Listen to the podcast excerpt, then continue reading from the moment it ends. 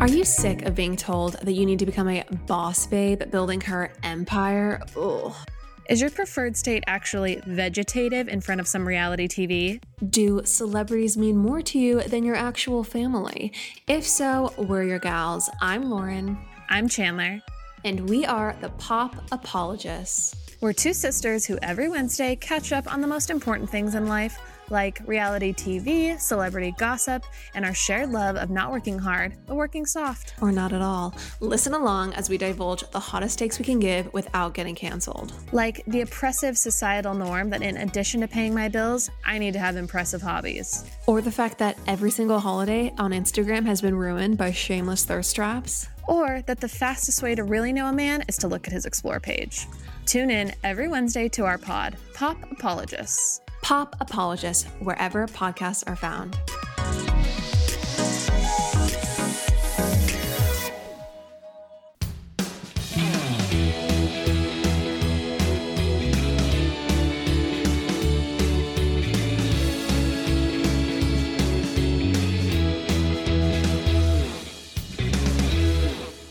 Welcome to the Dames Who Dish podcast. Hi, this is our special edition of the Dames Who Dish podcast, talking about our other shows that we watch because we watch everything. We are watching all streaming networks, HBO Max, Hulu, Netflix, anything else? You name it, and we're Everything. We're on it. We have a special guest today who has been a supporter literally from day one. You were one of our three listeners in the beginning, maybe four listeners, but you actually listened. My niece, Bridget, welcome Hi, back to the show. Ah, thank you, Dames, for having me. I, it's it's great to be back. Definitely, I feel um, very honored that after some of your bigger podcasting guests, that you want to have me. We came back to the thank you so slums to pick you up and Well, have you're you slu- on. yes, exactly. You're slumming it. You're to, just uh, as big as they are, Bridget. You know, I love you both, and I listen to every episode. Literally, I've been listening since day one, and I'm always. I think I, I text you all the time, Anne, that I'm like laughing and talking back to the podcast and Yelling. Um, Fantastic. so, Our yes, one loyal yeah. listener. We can always count on you I for that five star review. Yes. Yes. Always, always, and forever.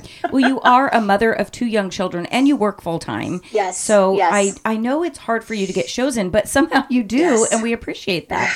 Let's talk about one of your favorite shows that you kept telling me you got to watch it, you got to watch it, and I fought you on it because I didn't have Apple streaming Yes. services, and I finally got a free thirty day, and I totally fell in love with this show. This is your top show, I think. I think so right now. So it's Ted Lasso, like you said, on Apple TV. Um, it's at first glance a soccer show. So I'm not a big soccer fan or football, um, as they say in the UK. But I kept hearing good things and hearing good things. And so finally, my husband and I dove in one night. And to say I am obsessed with this show is a little bit of an understatement. So the show is essentially, I feel like the plot is is very simple in its premise. It's a football team in the UK whose owner is a bitter divorcee who's trying to screw over her ex-husband by hiring a very successful but not soccer coach uh, ted lasso who was a very successful football football college football coach i think he was um, in the states in the hopes that he will kind of bring down the football club which was the one thing that the ex-husband truly loved most in his life. And in the process she kind of you know falls in love with who ted is and and the football club itself. And i think overall it's such a sweet sweet show. Like every episode i'm loving and laughing and it makes me feel really upbeat and it kind of I don't know, it sounds really cheesy, but kind of like fills my heart a little bit. Like I just always feel really happy when I finish watching an episode of Ted.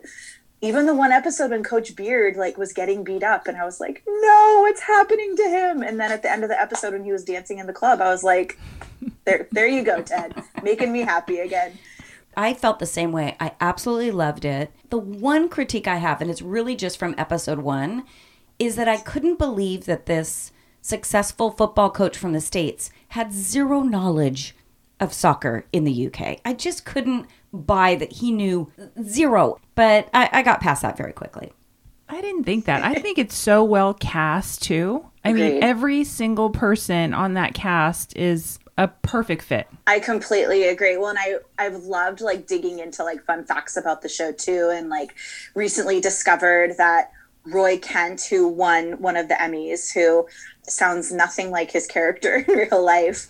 he was a, slow. yes, that's not his voice at all, which is kind of intriguing too. But he was originally a writer on the show and was never even cast to be in it. And then as they were writing Roy Kent, he kind of felt like this is me, like I could do this. And he sent a video into his fellow writers and producers and stuff and said if you basically like if you love it great and if you think it's shit we're never going to talk about it again and he became roy kent so i just love hearing all of those like little behind the scenes stories and He's so course, fucking with- hot. He's, He's so very- bitter and angry and fantastic at the same time and sexy. Oh. And i do like his kind of hairy masculinity For sure. Harry. I don't have a problem with hair, especially in Roy Kent. He embraces Exactly. himself. And I think what's so great about his character too is he comes across so hard, but then he has these obviously incredibly tender moments. Like one of my favorite standouts is on the Christmas episode when his niece has like the horrible halitosis. I laughed so hard. at That was so funny. and he's like, Nope, not happening. And he like takes her around to all of his neighbors until they found a dentist. Like, I just, you know, I love that he has this niece that he's so involved with because it just helps kind of soften him a little bit and show that he's not this hard footballer that comes across all the time. And yeah, I think all of the characters are absolutely amazing. Coach Beard is amazing. S- subtle quips and like all of his isms. He's always reading a book. um, like I just, he's got this intelligence that's kind of you can't really figure it out. Like what's like because he's got this girlfriend. That you're like eh, it's probably not the healthiest of relationships, but but they're making it work, I guess. I wasn't sure I would like Keeley. I thought, is she going to annoy me? But I really liked her. no, she's good. Yeah. I almost wonder if she started out as um, more of kind of like a tertiary character and then they like built her up more because it didn't really feel like she was initially supposed to be kind of as big of a character like working with so closely with the owner and then becoming such close friends. And you know it kind of felt like in the beginning she was just going to be Jamie Tartt's girlfriend. And then it almost feels like they created this character kind of a little bit more Yeah, in the first season, she didn't have as big a role as she did in the second season. I think for so. sure. I mean, yeah. she was she was always there, but yeah, I, but I love her character. She's very sweet and fun as well. So yeah, and I did my own little like pilgrimage to Richmond. I my sister um, lives in London right now, and so um, my other sister and I went to visit her. And my one thing that I like had to do was go to Richmond to see some of the locales um, of Ted Lasso, specifically like that little area where he lives, that you always see him walking out of his apartment on those cute little alleys, and then the bench that he always sits on right next to the phone booth, and the pub that they always go to with the three guys who are always hassling him and asking him all the questions with Mae, the adorable old lady bartender. And so, yeah, I went out by myself. My sisters were like, now we're good. So they're not diehard. So I jumped on the train and went out there and saw that. Is it as cute uh, in person?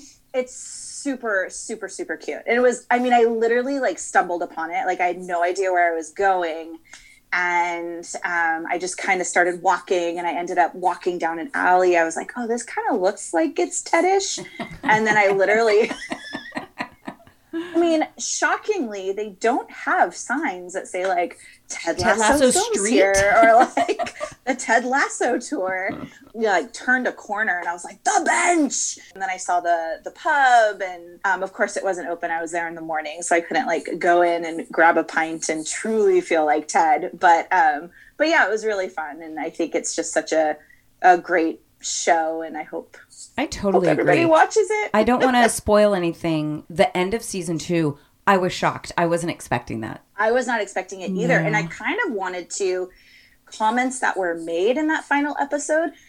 kind of make me want to go back and rewatch season two with a different lens because comments were made and I was like, oh, I don't know if I picked up on that entirely. It, they, they were Um, feeding it to us slowly.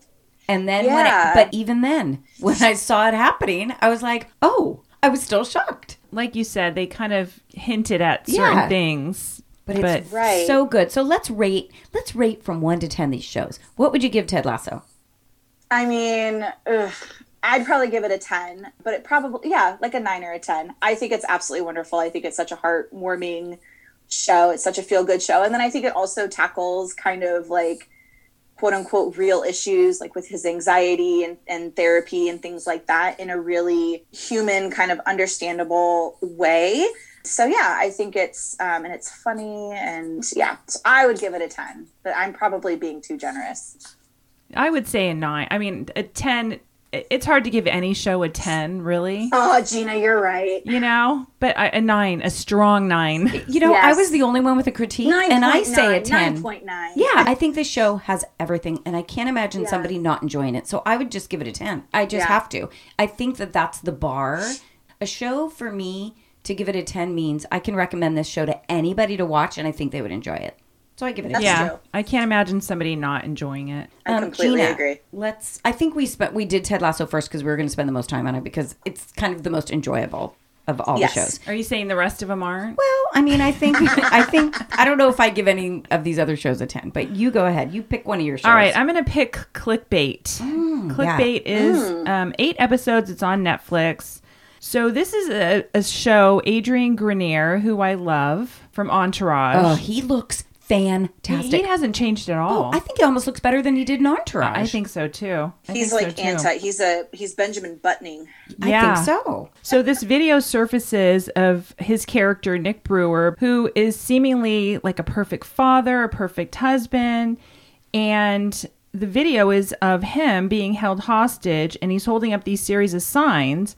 One says that he abuses women, the other one says if the video gets 5 million views, he'll die. So the whole series is about him, uh, or I'm sorry, about his sister and his wife trying to find him before the video goes viral. And there's lots of twists and turns.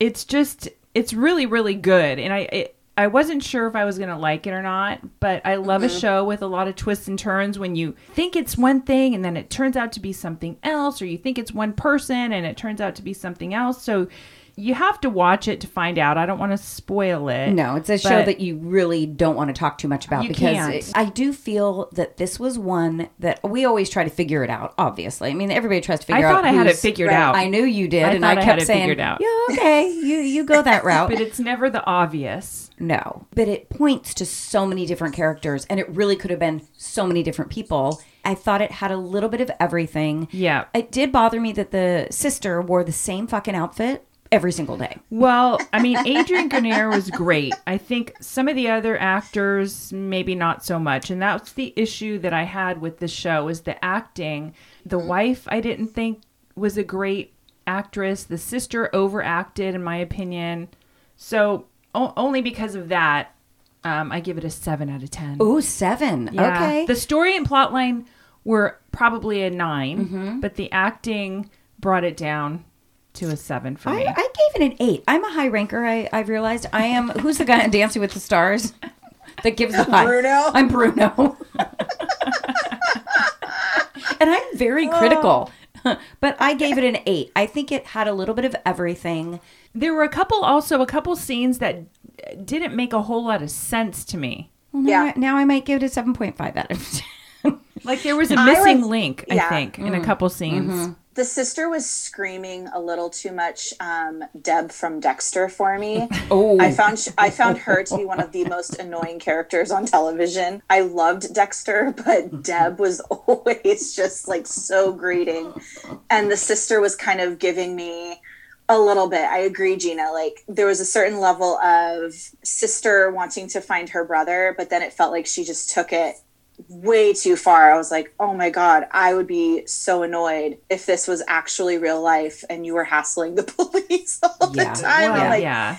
and then they you know and then they of course always you know it's like they're getting in the way of the investigation and they're kind of hindering things and that kind of stuff because i am the same as you guys like i love a who done it i love uh it, it seems like it's this person and then it's not and you're always trying to figure out they're keeping you on your toes but i also get very easily annoyed and frustrated when things are impeded because of like stupidity Yeah, yeah, exactly. Oh, that bothers you?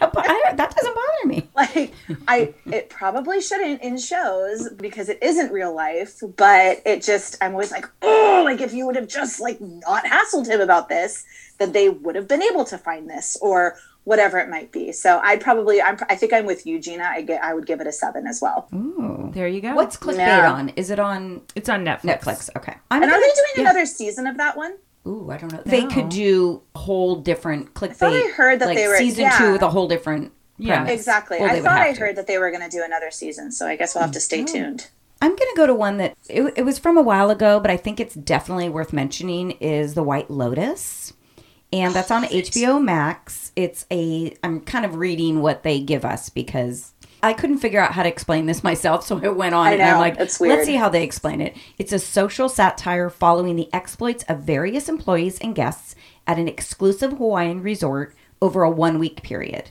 I really liked this show. It's six episodes. It gives us a lot of different things, different feelings. It's dark, it's funny, it's very complex. There's characters you love, characters you hate, characters you love to hate. But that's the whole premise of the entire thing. It's you get a little bit of every person in society, what their thoughts and feelings are, what their social socioeconomic background, Right, right. and yeah And it kind of their focuses- expectations uh, it focuses a lot on that. and that's the Yes. whole that's the whole idea of it is to feel something when you're watching that's the whole premise of it um, it has a great cast of characters too connie britton jennifer coolidge steve zahn and i never heard of murray bartlett but he's armond and he was just He was fantastic. Yeah. He was fantastic. Yeah, he did an amazing job. I think it's very different. I, I always go by what I recommend this to people, and I only feel that I don't know how highly I would recommend it to everybody. So I gave it like a seven and a half out of 10, only for recommendation purposes. I think it's such a fantastic show. Well, not everybody has loved it. It's kind of gotten Right. mixed reviews, so it just Yeah. depends. I would probably give it an eight, kind of along the same lines as you, Anne. Um, I think it is a hard one because I've recommended it to people or I've talked to other people who have watched it and they say like, I keep waiting for something to happen. And I'm like, the whole show is what's happening. Yeah, like, exactly. it's, I mean, yes, there is this buildup of, you know, something happens in that very first episode, but you're not quite sure what or who it happens to.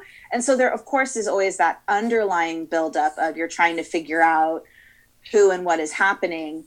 But I think the whole show in general is exactly how it's described. It's a social satire. And I personally, being that I love to like observe, I loved it for that reason because I loved kind of seeing all of these different personalities, social dynamics, socioeconomic statuses kind of interacting and, and feeling entitled or pissed off or you know whatever it might be so i would give it an eight but i i would probably have rated it higher if i could like you said recommend it to other people as readily as ted I really did enjoy it. I actually enjoy it more now after I've watched it and I'm thinking about it. I, Oh, yeah. I just keep thinking about it and I'm like, that's a good show. Well, it kind of takes a minute to settle in and, you know, to kind of like absorb everything that's going on. Yeah, I think so too.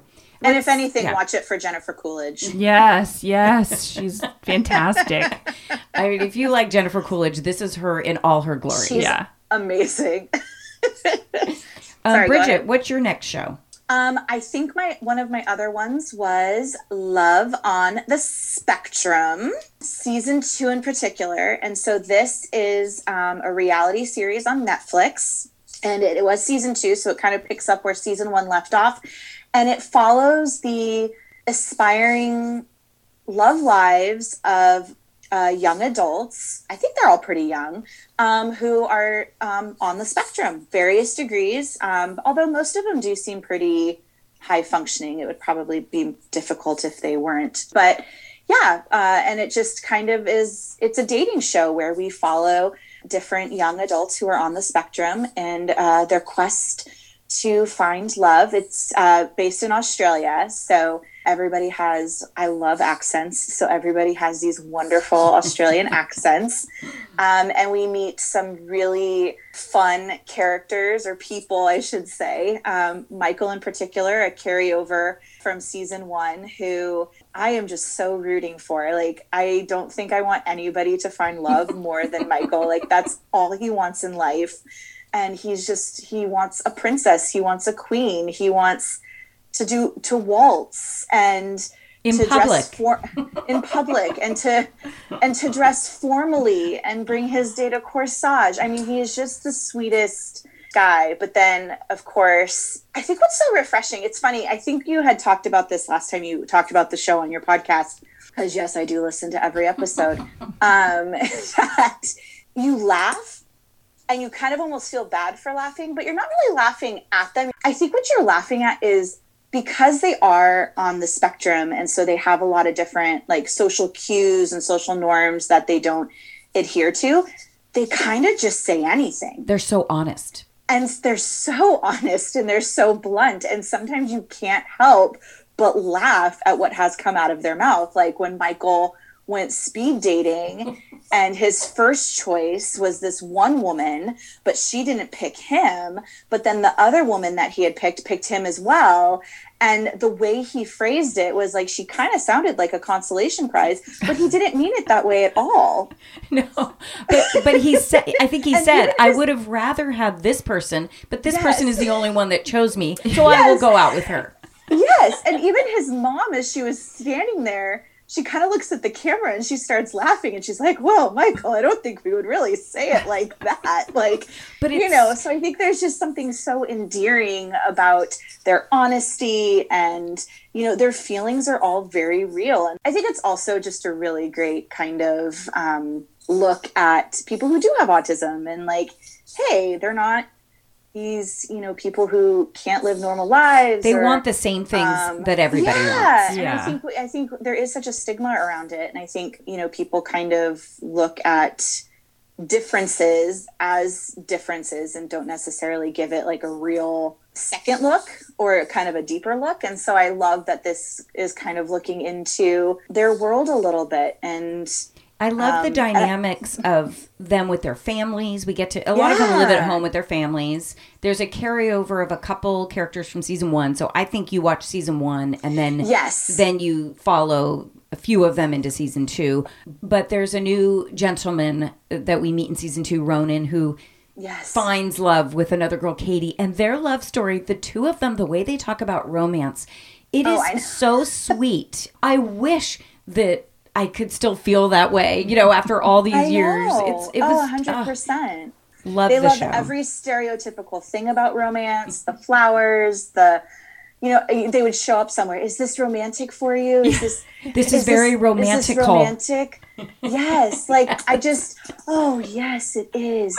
It's so romantic. Like it just like it melts my heart because they're so into it and they're Yeah. so i also love how self-aware they are and i think applauding their families for really helping them like we are different than the norm and this is what we have and this is what makes us different. Like all of them knew, you know all of them know Yeah. that they're autistic and they know that they have things that make them a little bit different from the average. And um, i think that's also really amazing as well. They're not like kind of living in this fantasy world of like why is everybody treating me differently? Their families are super supportive, yes and that all the families play a big part in Yeah. this in this series. i also love the dating coach yeah, I Or forgot. Oh, yeah, the she's great.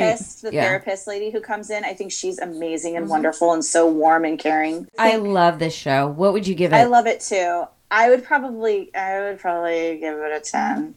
I, I think I would too. I, how can you not give Yeah. Love on the Spectrum a 10? Well, I totally I mean, again, agree. and because it's, real, it's Yeah. not like a it's not put on. It's not like a fake reality Yeah. show. It's it's just And even genuine. it is, and even when their relationships don't work out, you don't feel totally sad because they're not totally sad No, about it. They're, just like, they're just like, okay, on to the next. Yeah, there's so You much I know, could say about Michael could Yeah, have his Michael. own show. Oh, because 100%. the dynamics with him and his family in particular, they think he's so funny. That's why we Yes. that's why we can laugh because they laugh at what he says because it's really is funny. He really is funny. Exactly. He's Yeah, he is a funny. I think he is funny with. I mean, he probably isn't always intending to be funny, but he genuinely is funny.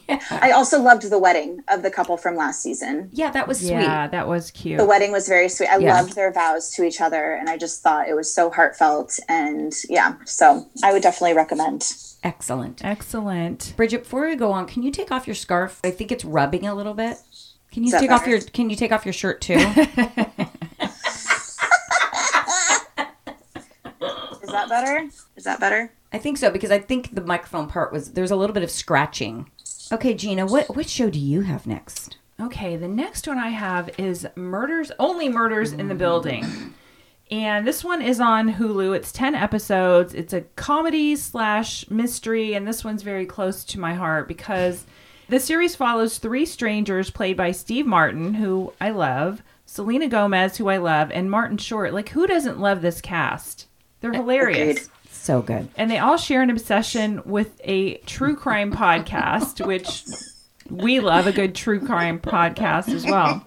So there's this murder in their Upper West Side apartment building, and the three neighbors decide to start their own podcast that covers the investigation of the murder. So there's again a lot of twists and turns, and Martin Short and Steve Martin are, of course, they're perfect for this role. They're like best friends in Real life. Real life. Yeah. I think so. Yeah. They've been doing this the talk show circuit together and, and apart Yes. and they can't stop talking about each other. It's really fun. Yeah, they're they're really really close. And then Selena Gomez is a good addition to this cast too, and she would I be agree. like an unlikely actress that I you know I wouldn't Yeah, really you wouldn't put pair- her. She's also one of the executive producers as well as the two Yes, of them. I so I thought that, that. was an Yes. interesting dynamic. Yeah, so this is a really fun mystery with a great cast. I mean, they're totally likable characters. Apparently, we missed an episode, so I don't. Yeah, a, a real important one. Now, we, me and Dan are watching it together, so I'm not caught up. I think we're six or seven in. And I think Bridget, you just said you're about six episodes. I episodes just in. binged six episodes Yeah. yesterday. I think it's an easy binger. It's only what thirty minutes. It's only each 30 show? minutes. yeah, Yeah. they're short. Yeah. So you can watch two So in I a row. I only watched three episodes. I only watched three hours. Yeah, And it's that's gonna not- be- that's nothing. Yeah, that's that's a drop in the bucket. Yeah, one of the episodes we were talking about last night, and um, Dan was saying something about, oh, I love the part, blah, blah, blah. And Troy goes, what are you talking about? And, We didn't see that. And they're like way further along than we are. And, finished it. Oh, you finished And and it's a pretty important episode. I think it's either seven or eight. I'm not sure which one it is, but it's really important. And they never saw it. And so it's No, so funny. we were having issues no. with Hulu where episodes weren't loading. And same with Nine Perfect Strangers, the episodes weren't Oh, loading. no. So we completely missed it for whatever reason. So now I've got to go back today and watch it. That's funny. but anyway, it's a totally fun mystery. It's a great cast. Everybody's likable. I highly recommend it. It's a really good plot. I'm going to give it 8 out of mm-hmm. 10. Eight, you're God, you're a hard one. Yeah, eight. You I, are. I actually would agree with eight out of ten, but but you the way you like promote it, I would think you would give it at least a nine out of ten. No, I am kind of hard. I also would give it an eight out of ten. Well, I'm gonna trump both of you, and I'm gonna give it a nine. Oh, I'm really enjoying it. I mean, and maybe it helps that I'm watching them. Con- I'm, I'm Yeah, literally binging it. Um, We'll but see if yeah, I would would have give it a seen that missing episode. I might have given it a 9. I think binging it would be better. Yeah, it's been fun. I always kind of forget, like, oh yeah, who's that? Yeah, so yeah. so Right. I I don't know if my if my rating is accurate, but Right. I still would do an eight out of ten. You got to stand by that rating, yeah. I know, I'm doing it. Yeah. I'm Yeah. standing by it. So you mentioned it, so I want to talk about Nine Perfect Strangers, also on Hulu. Mm-hmm. Your journey to wellness begins now. If you want to get well, you must surrender. And surrender these people did. Whew! yeah. I loved this show. I didn't love Nicole Kidman as her character, but it was also a book, so I'll give it a little leeway that I don't know uh, what the book's total premise was. But this kind of had a little bit of everything for me. It was wild. I didn't know where it was going. I loved the cast of characters, some of the main people in it. Nicole Kidman, like I mentioned, Melissa McCarthy, I thought she was great. Bobby Cannavale, I fell in love with him on the show. Regina Hall, I didn't even realize it was her. I really enjoyed this show. No. did. No, Crickets, crickets? I really enjoyed it as well. I think um I think I was kind of expecting as it kept going. I was kind of waiting for that thing, kind of how people were maybe waiting for it in White Lotus. I kind of was expecting the culmination or just the whole reason that they were there. I thought I was kind of expecting something a little bit more I don't know, sinister or just a little bit darker. And I didn't hate how it ended. I think I had just mentally like built up something else in my head. So then when the show finally ended, I was like, okay, I'm not unhappy with that, but I kind of had thought something bigger was they were all there for I don't know, I was kind of waiting for them to all be like connected somehow. Yeah, I, I do agree So, with that. I mean, and some of them were connected, but like I just, yeah, I just was uh, waiting for for something else. But I overall really enjoyed it, and I think the, the actors did an amazing job with their characters, and that setting was absolutely beautiful. I looked up where it was; they filmed it in Australia somewhere, and it was absolutely gorgeous. I hope it's an actual, actual real place that you could go to because I would totally go. Actually, there you reminded me on a me. wellness retreat. Yeah, when me and Gina were on Watch What Happens Live, Melissa McCarthy was on, and she was in Australia filming this at that time. Oh, so we are we fun. are connected to it. I um you know, it was entertaining, but I didn't love it. I did not like Nicole Kidman's character. She had a horrible wig. Number one. I didn't think that was a wig. I know I people it are talking wig. about it, but I mean, isn't that her hair? Mm, I don't know. It was a bad wig. If it wasn't a wig, she definitely had extensions in it or something. It was Like, bad, I don't think it was all her, but yeah. No, and her accent was it an Oh, accent yeah. or was it just the way she spoke? No, it was an kept, accent. like No, flowing in and to have an out. I didn't love. I didn't love the ending. You didn't? I mm-hmm. loved how it all wrapped. Up. No. Pretty little bow. I didn't. No, I I, didn't well, love it. there were aspects of the ending I didn't like. I don't want to give anything away. I didn't like what happened to the resort afterwards. yeah, I, didn't thought like that, that, was at all. ridiculous. I thought it. It didn't even make sense to me. There were actually some characters. Jesus, you guys, you're making me rethink everything. And I think, like you, Bridget, I was waiting for like some big thing to happen. Yeah. Or something more sinister to happen. And it didn't. To me, Melissa McCarthy and Bobby Cannavale were the two best things of that entire series. Agreed. Without them, Hands it down. would have really sucked. No, I totally Yeah, agree with I that. agree. I'm actually kind of. I almost want to go. I've read some of her books before. She's a really great author, um, but I kind of want to go back and read this book in particular because I I feel like it maybe ends differently in the book. Probably. It probably does. Like, do you know? It felt too like Pretty Little Bow. Yeah, I know. I kind of like, it- that. It, ended. It ended all too, and I don't mind that, but it just felt like it ended too neatly and cleanly for what was really going. I I just feel like maybe the book ended differently. so I'm giving it a six. Ooh. Whoa! Wow. I'll give it a seven. I'll give it a seven. Well, I Just feel like because of Melissa and Bobby. I feel like I talked it up in the beginning so much. I mean, Well, because it, it was good in the beginning because you didn't really know where it was but going. now that we but broke then- it down, I'm feeling completely differently about it. But I, I still will say an eight. I think I, I think it's a good oh, recommendation for people. Okay. Maybe giving a little bit of high mark now that you guys have talked about it. I also loved the opening theme song. It sounded just like Pretty Little Lies. Yeah. It was mm-hmm. done well, n- which Nicole Kidman was in also. We're Yes. not talking about that show, but I love Pretty Little Lies. Yeah, I like Pretty Little Lies. very, Yes. very well done. And, that, and maybe that's Yes. why. Maybe I was hoping for something mm. more because he delivered Well, with Pretty Little author. Lies.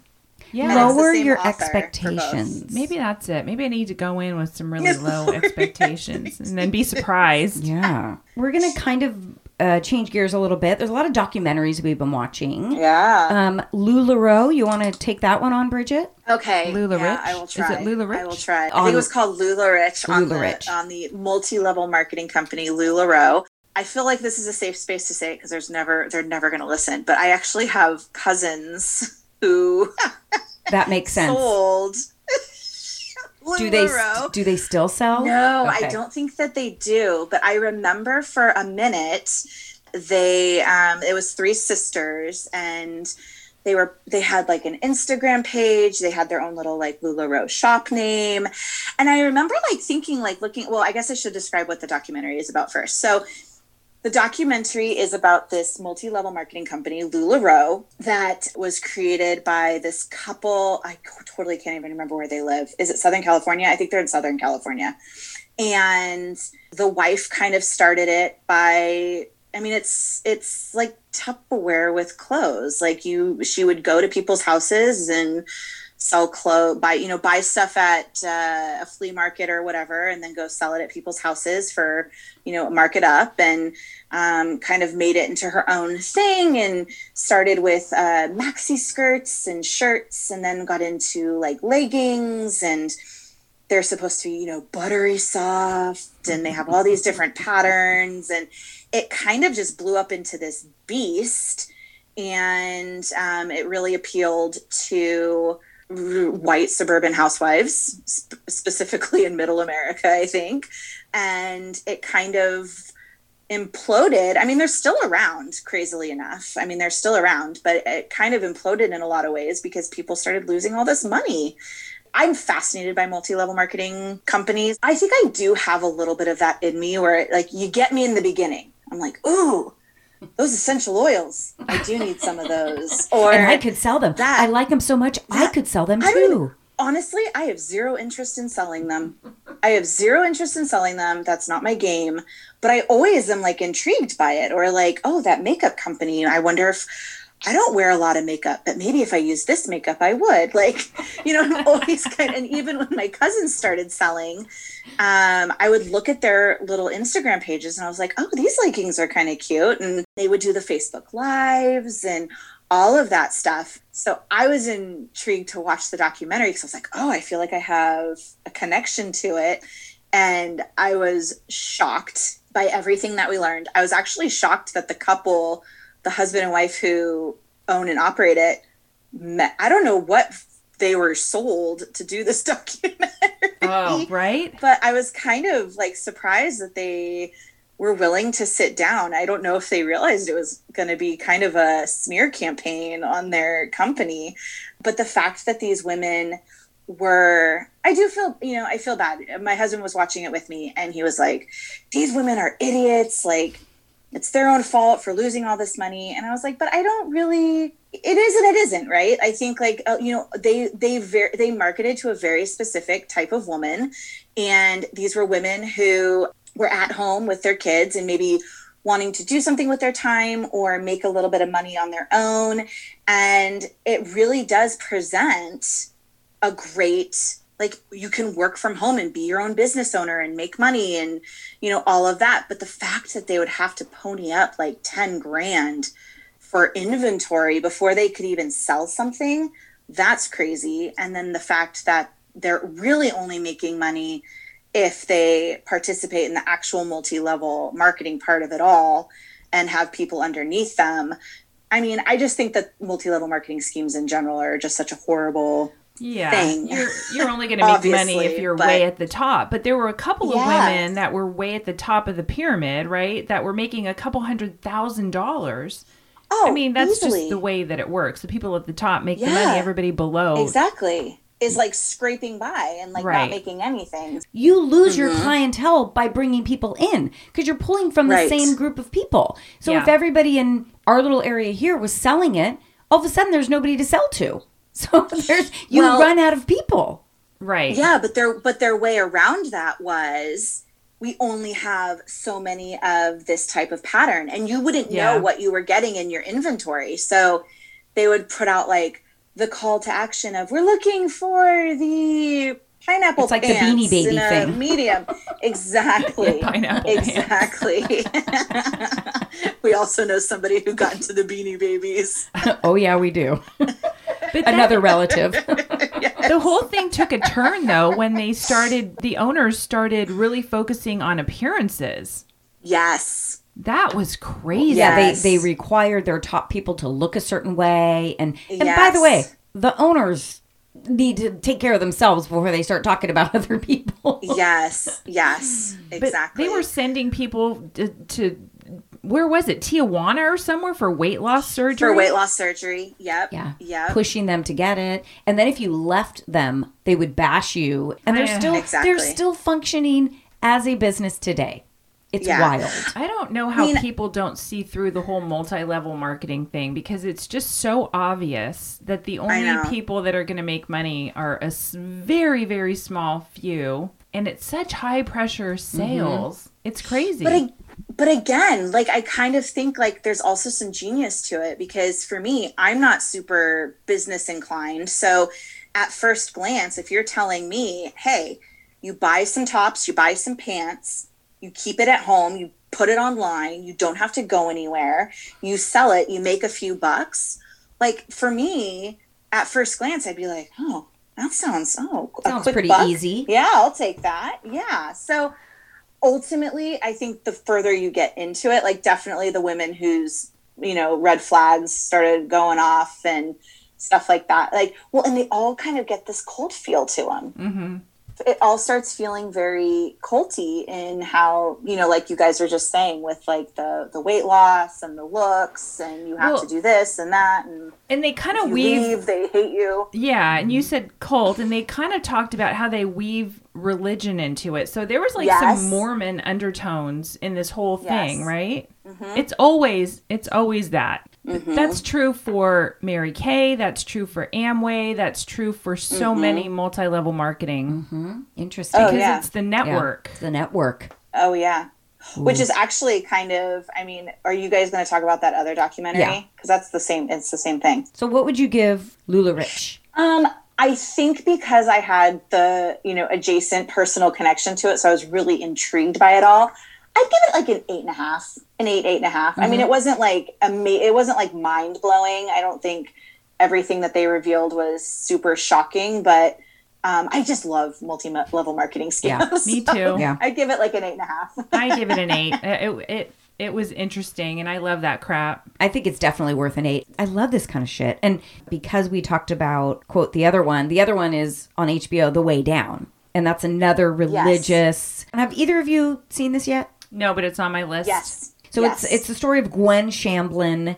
She started as just kind of preaching and she preached that you could basically pray the weight away. That was her thing and she wrote books on it and women were doing it. Basically you can eat whatever you want, but if you felt like you wanted to eat, you should just pray.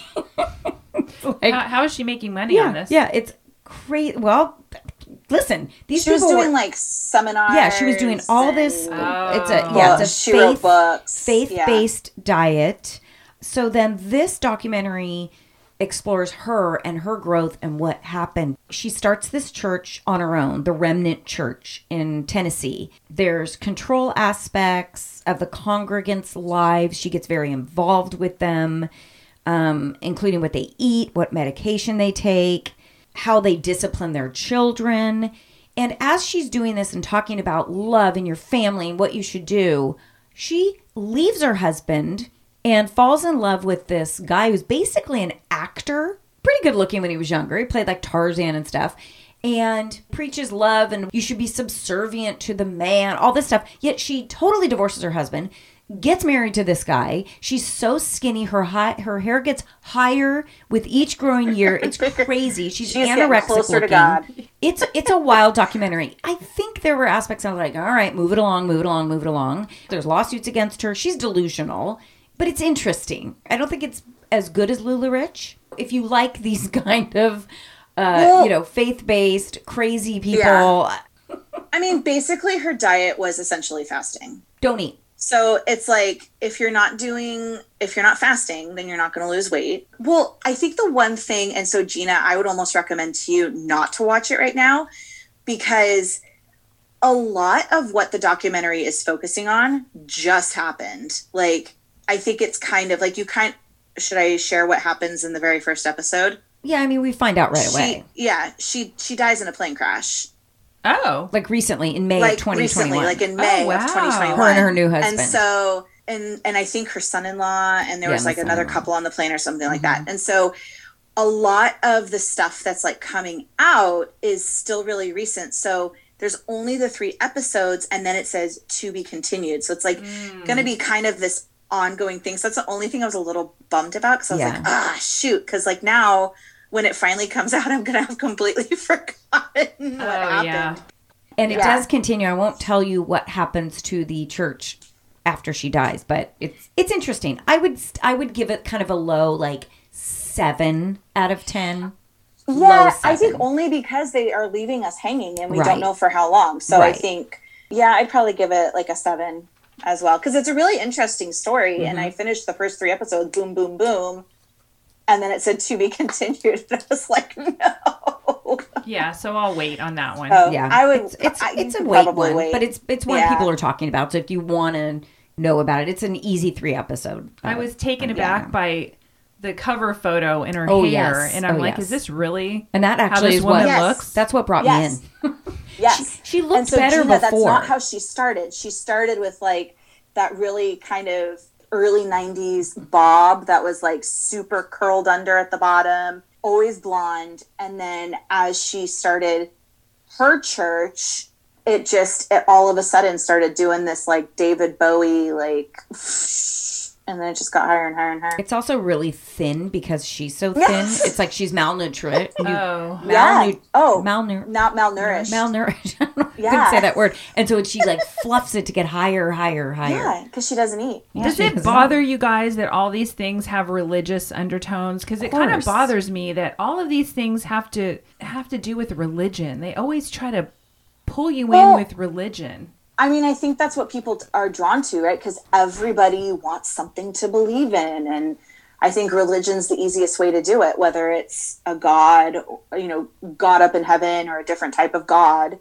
Um, I think everybody is looking for something tangible to like latch onto and to just say that, you know, you can, yeah, I mean, to pray the way, pray the weight away, like that was what a tagline. But but then you're starving yourself, so you're you're really not They don't- praying but anything they don't, away. But they don't think, but they don't think that they are. No. it blows my mind because I You can know? never see myself getting sucked in to anything like this. I don't I don't know how people do. I, mean, I they always do, like to but say I wouldn't. Yeah, but let's be honest. There's course. probably I probably.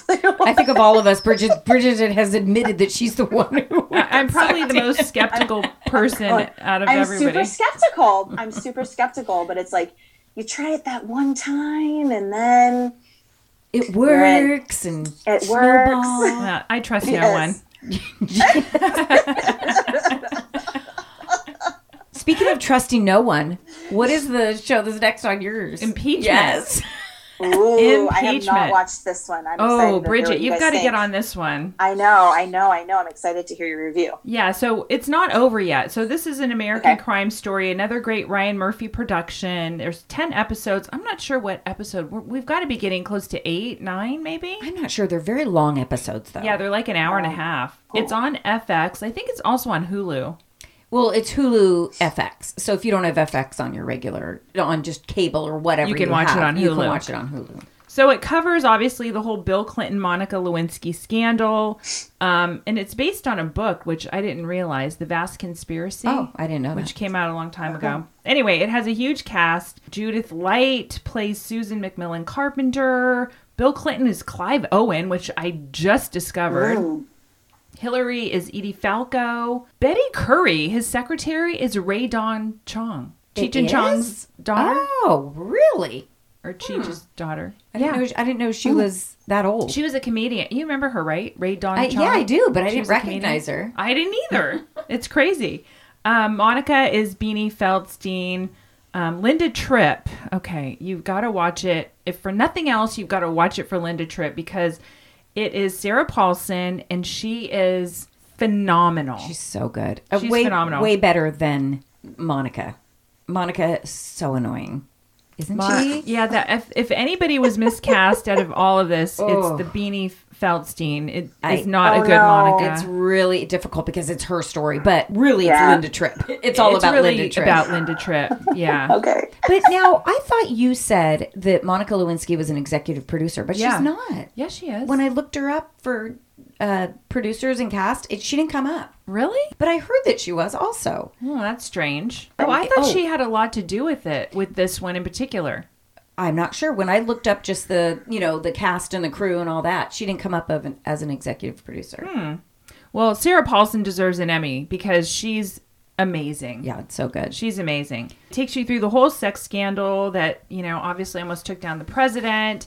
Everything from the blue dress and the stain on the blue mm. dress. I mean, it just it covers it all. We know the story. Poor Monica was just a starry-eyed young girl who was completely manipulated and taken advantage of, but she also had low, very low self-esteem. Mm-hmm. And I think Clinton knew that and totally I don't think Clinton cared. took he saw a advantage of cute it. young girl. Well, she was one of How many. old was she? 21 or something. Yeah, she had 20. graduated. Oh, wow. She had just graduated college. She was in there as an oh, intern. wow. I also didn't realize even even living through this scandal. I don't think I realized it went on for like For so long. a couple years. Yeah. Their relationship. And he would, you know, kind of bait her and pull her in, and then he would totally disconnect from her. Then he would bait her and pull her in, and then totally disconnect from her. But it also talks about all of the other. Yeah, like the Paula Paula Jones. Jones and that's and- how sh that's how Monica came down was because of the Paula Jones and Linda Tripp's always striving to be somebody and always wanting mm-hmm. to be important. Well, yeah, and her goal was to take down the Clintons because she hated the Clintons. And she hated Hillary in particular. Right. So, so it- it's Gotcha. it's it's fascinating. I'm enjoying it. It's fascinating. The cast is amazing, except for Monica Beanie. Lewinsky, the main character. I think. What is it about her though? I mean, It, well, if Monica, if the real Monica Lewinsky is involved in this process, if she thinks of herself in that way, like she was just over the top and Over the so top. but but I she probably was like that. She thought they were in love even though she knew that this was never going to happen. She was so involved with this relationship. And so she's annoying, but she's really just like a 21-year-old girl. That that was Who's it. in love with an older man who's Right. having an affair, who's probably not had a lot of serious relationships, and Who's, who happens to be the Is- fucking president of the United States, I the was most gonna say, powerful man in the having an affair. world. So Right, yeah, exactly. Yeah, and poor Monica just doesn't get it. She just can't see the big picture. Uh, right. But the other thing was that Betty knew everything that was going on. the secretary. The secretary. Yeah. Well, that doesn't uh, surprise me. I mean, Well. I mean, I guess it makes sense. Mm-hmm. Yeah. So, oh, the yeah. secrets they keep. It's What- interesting. What would you give it? I'm going to give it a 9 out of 10. Ooh. Yeah. Gosh, Gina, All right. such high Nine out praise. Such high praise from Gina. I would I say know. eight and a half out of ten for me. Ooh. So, and All you right, haven't gonna have seen it, so out. you'll have to check it no, out. No, I'm gonna have to check it out. Another show we didn't. We're not going to go in deep about. Did you guys watch My Unorthodox Life? No. Julia Haart. She was a former ultra Orthodox Jew. She now runs Oh, the like La the biggest Perla? modeling. No, it's Elite World Group But CEO. didn't she? Didn't her husband buy La Perla too? The, the Probably. Oh yeah, probably. okay. Her new husband. Yeah. It that's a that's a fun watch. J- She's a little bit annoying, but I love the unorthodox Jew coming now. They're fashionable. She has all these kids that are all about social media. She has one son that is still Orthodox Jew, and they're very open. She's very good friends with her ex-husband who she left. He's still in that community. It's a little produced, which Yeah. is fine. But it's a quote reality show. But it's a beautiful reality show because she lives in this fabulous place in New York City now. So it's fun to watch. Oh, gotcha. The other show that you know I went in depth with with my son Matt because Gina wasn't going to watch Squid Game. Um, I caved. Gina caved and watched it. And how I- many episodes are you in? I'm on six. I'm Okay. at the end of six. Oh, are you watching it, Bridget? No. No, my husband watched it and he said it was very gory and very bloody. And I don't know if that's really my. Well, Gina didn't think it was her thing. No, it was bloody and gory, but uh, in a almost a comical, not comical, but Like think a you Kill just- Bill kind of thing. Yeah, but you get Yeah, past it. You get past yeah. it for some reason. I don't know why, but it, but it is very You bloody and gory. normalize it. Yeah, you do. Everything everything gets normal It's after a while. It's a while. very smart show, in my opinion, even though it's completely I think you get so sucked in. out there. Yeah. Yeah. But um, So there I'm so invested. In, it's so in it now. invested. so I am attaching to this one my conversation with my son Matt about Squid Game, and we go through some of the theories that people have. But I have to say, at the beginning of our conversation, I said to him, "Well, I introduced you to Squid Game," and he goes, "What are you talking about? No, you didn't." Guess what? I went back and found the text messages that said, I have a show for you to watch, Squid Game. He goes, What's that? And I said, It's a new show on Netflix. I don't want to say too much about it. And he goes, Is that the Hunger Games type show? And I said, Yes. He goes, Okay, I'll start it this week. So, boom, Matthew. It was all you. It was all me. Was and so I you. sent that to him this week, and he goes, Oh, I guess you're right. So after this, you'll hear him deny that I told him about Squid Game. But anyway, false. that will be following this. I kind of want to end this with any shows that you are gonna start soon, interested to watch, that's on your must see list that you, we haven't talked about here. I started the chair, which is Oh, um, with Loved it. Sandra, Sandra Oh. Oh. Did loved you that. finish it? Yes. Because I'm only I think I watched it in one day. Really? Okay, because I'm on the fence. I, I'm one episode in, I like and her. uh, She's I- I a don't chairman of a her. private university school. chair of a department, right? Okay. She's like the first. Uh, I don't know if she's the first female, but she's the first woman of color to be chair of the English department at this like super prestigious university on the East Coast. I don't even know if they say what university it is or if it's a made up one or whatever. I I think it's a made up one. Um, and it's just kind of I don't know. I don't think it's really. I think it's just kind of about that, like and her trying to manage it and all the. It's a it's a comedy. It's got you know, so Okay. it's like there's kerfuffles and all sorts of different stuff. So yeah, I enjoyed that one. Anything you're looking forward to watching or watching right now that we haven't spoken about?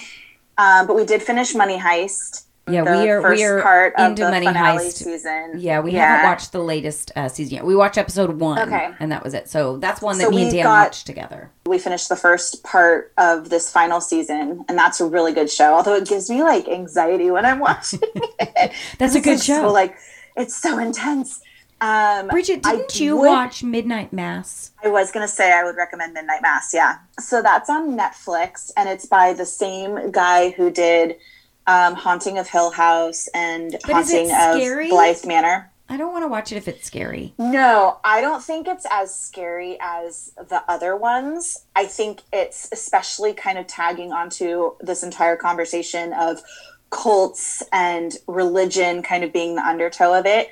It um, centers on this really small community on this island. I think they're supposed to be off like the coast of Washington or something.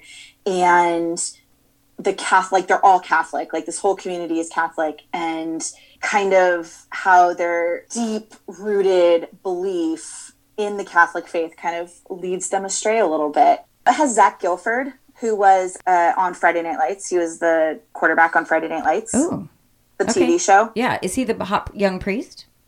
He's not the priest, Hmm. but he's the attractive, young, hot, young guy. I don't think the priest is Are there hot young hot. people in it? Then I'm in. probably not that you would know. I mean, uh, Henry Thomas is in it.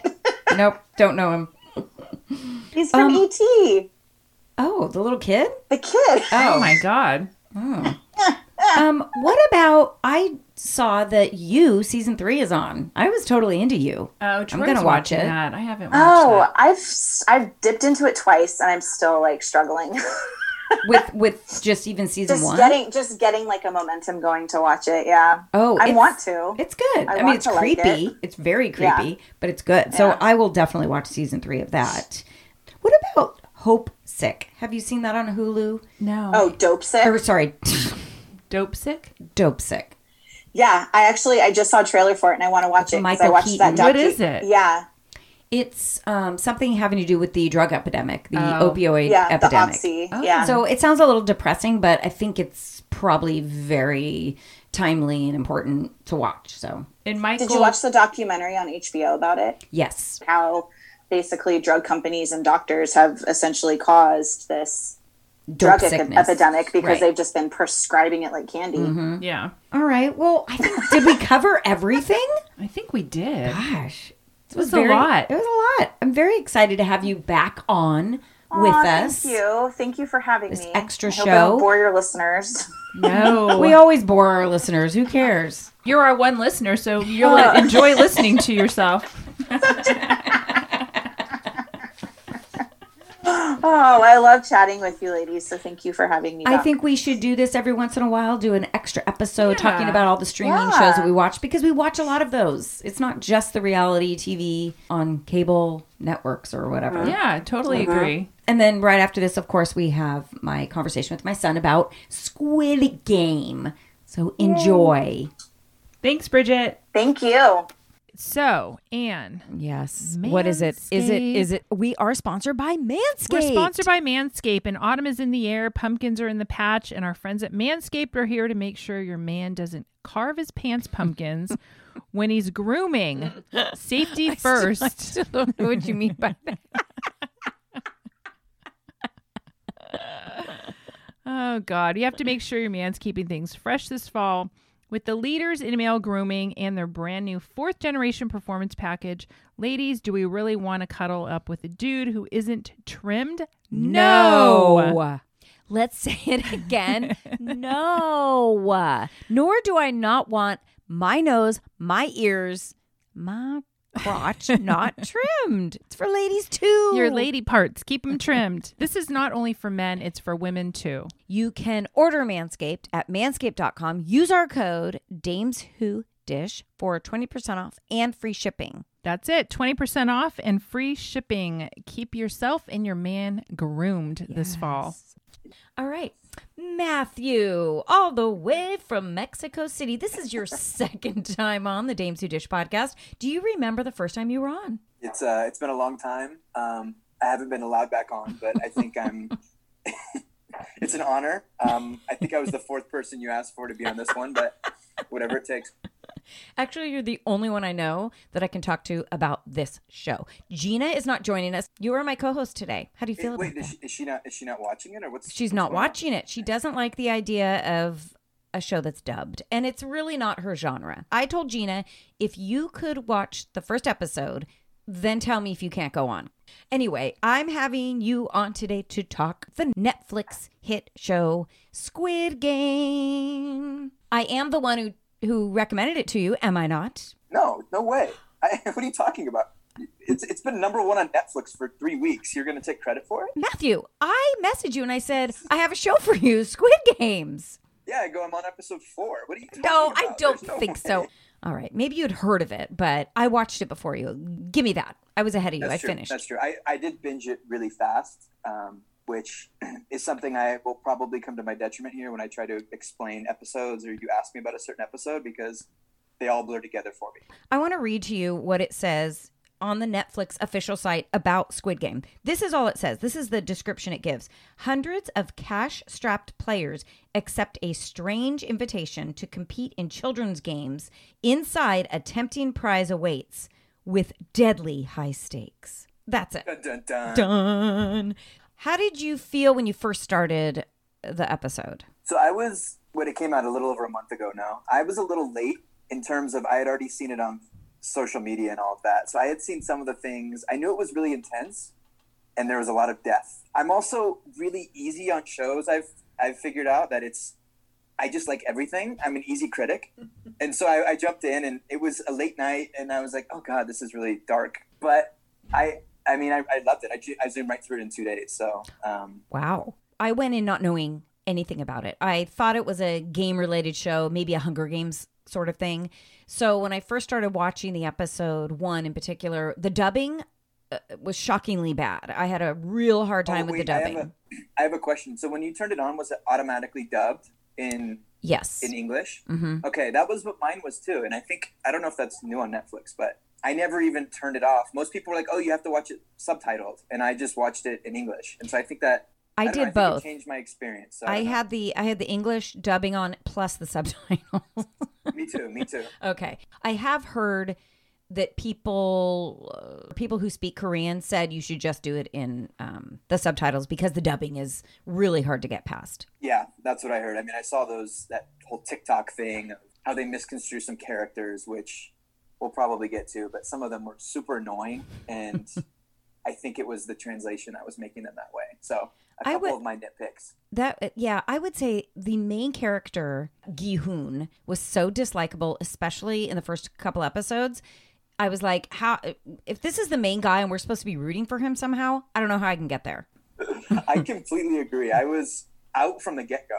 I think he was, um, and for me, he had all the, the things I would typically like. He was gambling, kind of irrational, and I still hated him. And, and the whole story, I, I was waiting for his character arc to come around. And I've read some things that people really like his character. I thought he was annoying and, and just I mean, there were there were portions of it where he was um, good in the games, but outside of the of the games, he was super annoying to me and incredibly not likable for a main character. He was the least likable of all of the principal characters, in my opinion. I completely agree. Until you get to the end. Um, I guess some of the games he was kind of smart. Now that I think about it, when he had to, the sugar game and they had to cut out the figures. Yeah, he, he licked it, no, and he probably saved like half of their lives. Yeah, you know? yeah, that's Um, right. I was trying to give it a chance because I was like, oh, maybe he's a realistic type character. But he was so stupid. He was so things. dumb sometimes. Then he And the whole thing with his daughter, I just Mm. couldn't get over it. And he's gambling, he's so up and down, such a roller coaster. It's like, just calm down. But I mean, are we supposed to believe that that's the addict side of him and that's what addicts do? They're high, high, high, then they're low, low, low, and, you know, all over the place. So maybe that's that side of his character that, I don't know, we're supposed to I, em- I'm overdoing empathize it. I, with. I, I didn't hate him entirely, but I think at the beginning and the end, I was very annoyed. Yeah, I-. I would I think during the middle, I, I mean, I was rooting for him the whole time. Yeah. I like the show, and obviously he's the main character, so it wasn't like I didn't like him. But I think there's some things at the very beginning and some things at the very end which really stuck out as like, are you fucking kidding? Like us? Are you fucking kidding me? Yeah. Uh, anyways, um, we can get past that. Okay, so the end of episode one is what got me to keep going. How shocked were you when they were playing red light, green light, and that little doll turns around and starts fucking taking people down?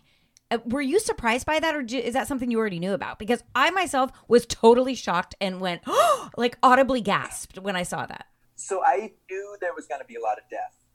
I assumed they would die at some point in the first episode. A lot of people.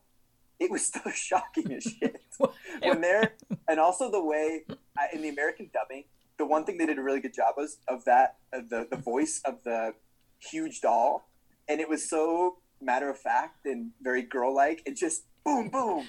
It was so shocking. I knew people were to die, and I assumed once they were going, like especially when that person's out front and they're you know all gung ho and all of that, and then just boom boom, and I was like shit. Also, the lack of lenience, like there was None. I would have died in that game. Oh Like, yeah, I so, would have. uh, I would have I, just. I, I love that first game. though. the was- first game the in. first game hooked me in i would have stayed back and not moved at all when i saw everybody was being shot but then no you realize if you fucking stay here and you don't make it across there you're dead anyway it's like what it totally shocked me but then of course i was just all in Oh yeah, and I think I still don't really understand how he's holding him in that game. Uh, yeah, and he doesn't get shot. But anyways, um, that would really kill the plot if our guy died in the first episode. So if the main um, guy I'll, died I'll give a little bit of uh, of leniency there. No, but I was immediately in from the get go. Now, were you surprised when after the first episode they all were like, "Fuck this, we want to go home," and then they kind of had this majority vote, and they all went home. this is my favorite part of the whole show i think actually so i read when they were signing the little contract there was those three bullets no and the third one of them was you know the majority you can leave you can quit the game. And so i saw it i'm like okay well that's going to be one of the last episodes they're going to leave and that's going to be something hanging over the whole show. I love that they did it right off the bat because it, you lose the sympathy for the players in that way and then you get the picture outside of in the real world again for them and they're you know distraught and they all choose to go back or you know 90% of them choose to come back. So i love that part that they just went straight through it and said okay we know we left this dangling out there for you and and they're going to choose to come back on their own accord. And i thought it's really sad. Eh, i mean it's the whole allegorical piece of it but they you know they're so reluctant. They just you know the first time they get into the vans and they're like trying to stay awake while the, the gas is coming at them. The second time they're just like passing out. You know they, I'm out. totally with it. Um, so yeah, that was one of my favorite my favorite parts actually is that they they chose to go home, but they all chose to come back in. Well, and that's one of the beauties of the show, like you said, is that now you get this feel. The first time it was like, well, oh my God, they didn't know what they were getting into, obviously. Well, the second time they actually know what they're getting into and they choose to go back. That shows you how shitty their life was on the outside and how desperate they all were. And I also I want to call out my stupidity for when they're playing that little game in the subway when he's getting convinced to go in, right? It took me half the time to realize what the fuck they were doing in that game. I mean, they were flipping it and it wouldn't flip. Why was he so bad? Why was the other guy so good? I just couldn't get my head around it. But anyways, yeah, I, I, I completely agree. I think Well, wait, what did you what did you come up with? Because I I don't get it. Like obviously No, it's the were way you throw it, right? Yeah, I just couldn't get over. this is why I hate the main character so much. In the first, in the beginning, he's throwing this thing and he's getting so mad at himself, and then he wins one out of it seemed like 150 rounds. And he's acting like he won the Super Bowl or something. It's ridiculous. His his victory. It's like clearly there's something behind this. Um, He's an addict. he's an addict. Um, but no, I, I think them choosing to come back in and seeing how depressing their life is on the outside is, you know, it, it it brings that piece of. It kind of felt like in the first episode it was very um, out in the middle of nowhere, like very distant from reality. But once you see how shitty their life is and this, how they've all accumulated this insane amount of debt, all somehow, um, you understand why they're back in there. So I, I like that part of it.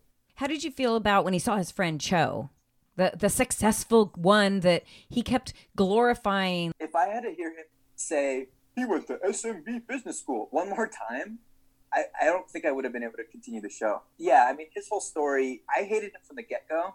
I think one of my nitpicks as well is that they had to keep proving he was bad. I kind of was, you know, the moment they entered that um, honeycomb game, I realized he was pretty shitty when he knew the game and he didn't tell them all to go in the triangle or whatever the easy shape was to cut out. The whole thing was he was the success story from his little town, no, and that he was like, oh, this is the guy. And then Cho at the, you know, clearly he's in shit as well, and he's like, just shut the fuck up and stop talking about that. So I get that part of it, but no, I, I think I kind of disliked Cho from the beginning. Old man, player number one. What were your initial feelings about him? Obviously, we know what happens with him at the very end. Did you have any preconceived ideas that uh, there was something more to him? Like there was something more to his story, or do you just think he was just one of the people there? I thought he would come back to help our main character, Seung Jun. Um, I thought he, I knew he would come back to help him in some way. I was really stupid. I didn't figure it out to the very last minute. I know there was little crumbs in the middle of where the old the hand is really an old man when they're showing that at the beginning. Um, I didn't pick up on any of that. I thought he was. I thought he was definitely going to come back to to help him. I didn't know it was going to be in the in the way that it ended up being. So you didn't think he died during the marble, the infamous episode six, the marble episode? I totally thought he died. I thought Me he was too. done. I was like, oh, that's really sad. Because even though they didn't show his death, they didn't show every single death of every single character. But he was a main character, so I probably should have picked that up. But I Well, but just- I don't think so. Uh, during that marble episode, I never would have thought that poor Ali was gonna die. That was Oh, so heartbreak. That was that was the most heartbreaking scene. And fucking Cho Oh, I, I screwed him. I knew he. I knew he was gonna. That that I knew from the get go. The moment he said, "Oh, let's meet back," and he does that. yeah, and he gave though he gave his off. marbles. Yeah, no, I, I knew that was the case. But the one with the old man, player one, I I had no idea. I didn't think about that. Some another character that we never saw die, but we saw him get shot, is that police officer. This is a storyline that I never quite followed. I never fully understood. I don't know why it had to be in there. I have a lot of problems with it. So the police officer's brother was the front man. We we sort of believe that the front man was actually a player at one point. Um, he thinks his brother went in there, maybe got shot, got killed. He doesn't know. He gets into the van the second time. He slides slides in. I, I have a real hard time with this place where they hold these games is so tight. The security is tight. Everybody is chipped, except apparently the workers aren't chipped. Why wouldn't they Yeah. chip their workers? How did this police officer slide in so easily, make so many mistakes? They call him on his mistakes. He acts like, oh, sorry, I just forgot. You know, he doesn't know anything. And they never like double check who he might be. It just didn't, that that didn't fly with me. this is my biggest problem is that, and I'm hoping, and there'll probably be a season two, I imagine, obviously. Um, they dive a little bit more into these guards because there's so much security, and yet this guy just Slipped right also, in. There's no way he could figure out what he's supposed to be doing. Like I was in my situation, I'm like, I would be walking out of my door, probably wearing the wrong shape of my little figure on my face, and, then I'd walk out and not know what the fuck I'd be doing.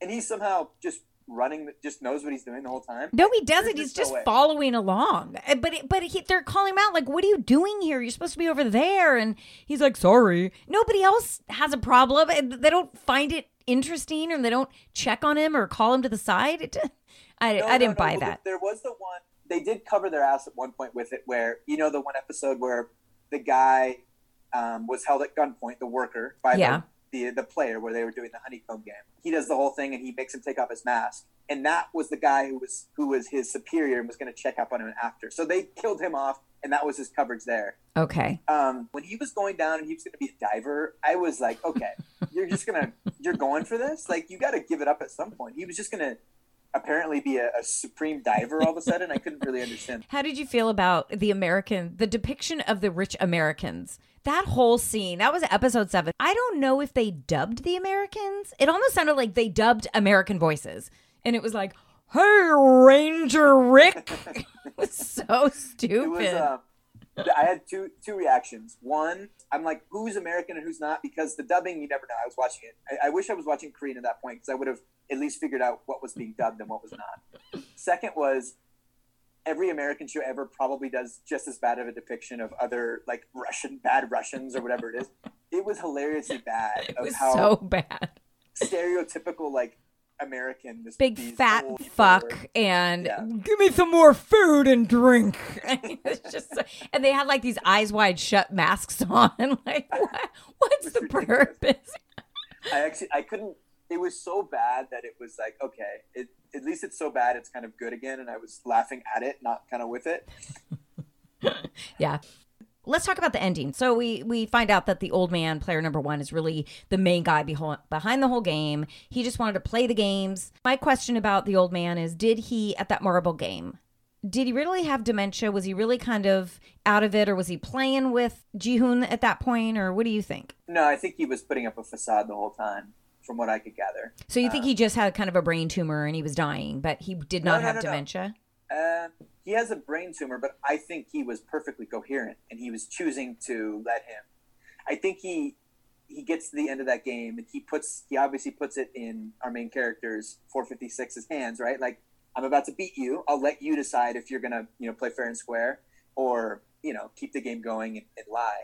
I mean, obviously you're gonna lie. What are you gonna let yourself die? This old guy who you know is gonna die. You have to do that. You know, I, I love that that position they put that in, but I mean, obviously you're gonna choose to to lie and stay alive. That the is- integrity you have. that's when I decided to root for the main character. Was that episode and then the final episode. Actually, no, it was probably the second to last episode when he actually wins the game. I love the way that ended actually. At first I thought, "Oh, is this going to be a Hunger Games thing where they both can win?" No. Only one can win. Now, oh, that's the question I was going to ask you. When you first came into the games, did you think only one person was going to win or did they all have a chance to win? Well, they said there's only one winner, right? No, they never did. They said if you play all the games and win, you can win this money. So, in their minds, when they first went into the game, I think that they thought, oh my God, we have a chance to win this money and we'd split it. Like whoever wins can, we all split the money. Because otherwise, why wouldn't they turn on each other sooner? And when they started figuring out, oh, the less winners, the more money I make, then they started infighting. And I thought that was a whole different dynamic that I didn't think about. It seemed to take them a little bit of time to think about too. Like, oh, yeah, if I do this, then half of you are gone. Why don't I just kill you off here instead of waiting for the games to kill you off? So I was under the impression the whole time that there was only one winner. However, I thought that you could only win during the games. And then I was like, okay, there's only what six, seven games, I forget. How are they gonna like if you cut half off every time, there's still not enough to kill everyone. if There's 456 players. So I was under the impression there was one winner. And once they opened it up to just chaos, I was like, okay, well, why won't they just kill everyone? Why But- wouldn't they just kill each other? but it is super relatable. Like every time you put yourself in their position, little game theory, you start walking down one lane. You're like, well, but then you'd have to come back. You're gonna have, eventually have your inner group. It's like Survivor, right? You're Yeah. eventually gonna have to go against your own. And so I, I think it's really clever because you every time you try to come up with a strategy, you're eventually going to come back to a, a point in which there's a bottleneck and you have to decide between killing your own. I mean, the most brutal was the marble game where they're against, they pick their teams and they're against each other, right? One of the other games that I thought was a really interesting concept of how you would play it is when they were stepping on the glass and some of the glass broke and some of it, you know, was steady. So you'd have the people go before you and people would, you know, you would have to remember where they stepped and died basically. But then all of a sudden the the bully guy is like, "Well, fuck this. I'm just to stay here and what are you all to do?" It's, you know, you're all behind me. I'm to wait till the time's up. You can come around me if you want, but I'm not moving. And I thought, wow, that was something I didn't think about. Like, of course you would do that. And then, you know, the way he fucking died with the screaming lady who was so annoying, that was just fantastic. It was like a Die Hard move. I didn't see that coming either. I thought that guy would last till the end. That game, I have a problem with some of the games which are all dependent upon the luck at the beginning. So that game is, if you're the first seven, ten people, you're gonna die without. like, maybe, die. maybe. The odds are you're going to die. you have i mean if you're the first person you have what there's like they did the there's one guy who's like doing the math. There's like a point zero zero zero one percent. It's like okay math guy. Um, that was a good a good game though because if you're in his position you're player nine or whatever what are you, what are you to do? You're to die on the next step. You're rooting it's it's an interesting game. I like it because you're rooting for the person in front of you to keep like you're really Absolutely. but you don't but you need them to hurry up because there's a clock involved. Yeah, exactly. So the last player, I mean, our guy was the main character was definitely going to make it if everyone else in front of him would move in a timely manner. But they So weren't moving. I have a really, really annoying piece of that last with the end of the game. They make it and then they break the glass, and that's how our our like my favorite character ends up fucking dying is because she gets hit by a thing. Like a, a Yeah, the girl. glass, and that's eventually basically what kills her. What's her Yeah. name? Um, Askine. King. Askine. That pissed me off. That was that was really annoying. Okay, so at the end when he ends up winning, thank God Cho basically killed himself because our our main guy, Gihun would never never have killed him because at this point we like him. He's a good guy. at this point, we are rooting for him. And you're not going to root for Cho. He's a asshole. Yeah. I mean, you knew the last game was going to be the Squid Game. I still don't really understand why he's like, let's leave now. It's like, okay, he's dead already. Yeah, that was Just stupid. take- well, just that just shows money you that just shows you how stupid the main character is also. Let's just leave. Yeah. It doesn't matter anymore. It's like, what do you mean you've gone through all this and all of a sudden it doesn't matter? I guess you can put your. It makes you think he's a good guy because you're like, okay, he's stupid, but at least he's, you know, a good has the good intentions. Um, Okay, let's talk about him winning and doing nothing for a fucking year. The one thing the girl Kang asked was, I have a little brother. If you can make sure he's taken care of, that's all I ask. And our fuckhead gambler doesn't do shit. He doesn't touch the money because he feels so guilty. But I but I call actual bullshit on that. If you're a real addict and gambler, he doesn't do anything Yeah. for a year. you think he feels so guilty? The one thing he would do is, like, Take care of that kid. go to the girl. I mean, or go to the girl's brother. It's it's ridiculous. And he, we're imagining he's. I mean, I know they had to clip it really quickly, but he's just been sitting by a river drinking like crap beer for. Well, for he year. he hasn't taken a shower, or gotten his hair cut in the whole the whole time. But when he does, we- when he does, red hair. wow, are we amazed at the transformation? I actually, I probably unpopular opinion. I love the red hair. Why would you love the red? I don't know. I just, I just liked it. I thought he was going to shave his head. And then when he sees that fucking picture of the woman with red hair, and I'm like, he's not doing that. There's no way that's happening. And him walking away with the red hair. So then I was like, okay, here we go. He's going to make up for all the lost time. He's, he's took the kid, gave it to Cho's mother, left a bunch of money for her to take care of him. Then he gets on the plane to go see his daughter, and once again, he's sucked back in. He sees the guy playing that docky game. The game that I couldn't figure out. Um, yeah, I mean, obviously it makes sense because they need a season two. But you're like, dude, just take a week trip, go see your daughter, come back, be a good father for once. It's their birthday. You have all this money. For once, you can actually follow through with what you want to do. And he just can't do it. I mean, it, it's it's good plotline stuff, but it's um it was frustrating. Now, my feeling was that it totally set us up for a season two. Whereas so many other people are saying, no, no, no, one and done. It's way more fantastic this way. It's like, what? I feel no resolution whatsoever. I have I way more season two- questions. I mean, I, there's definitely going to be a season two. Have they confirmed it? I don't No, the guy, the guy who wrote and directed it is like, I haven't even started it yet. I don't know if I want to do it. Well, there, there's so many more things you can dive into. I think the other, the, the cool part would be seeing it from the other side. I mean, obviously, the guy who was the front man with the amazing mask. Can we touch on how cool that, that black mask That was God, cool. so cool. Um, he won the game at least once. I forget they had gone back and all those, but you know, he had won the game before. So clearly, there's once you make it through, you're on the outside, you have all this money, but you probably it's that adrenaline rush, right? You you want that competition. So they go back. It makes sense, right? So I imagine the season two would be finally delving into what the hell, like why are these workers there? What are they, you know, what are they doing? I, I mean, I just don't know their incentives. So finding it from the other side, because I think there's a lot of, of question marks we still have.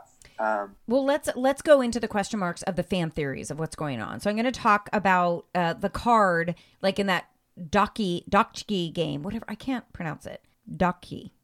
This is the game where they're in the metro, right? They're Yeah, the metro station game. What people are saying is the card you choose when you play the game determines your role in the game. So remember there was the two cards, there was the blue card and the red card.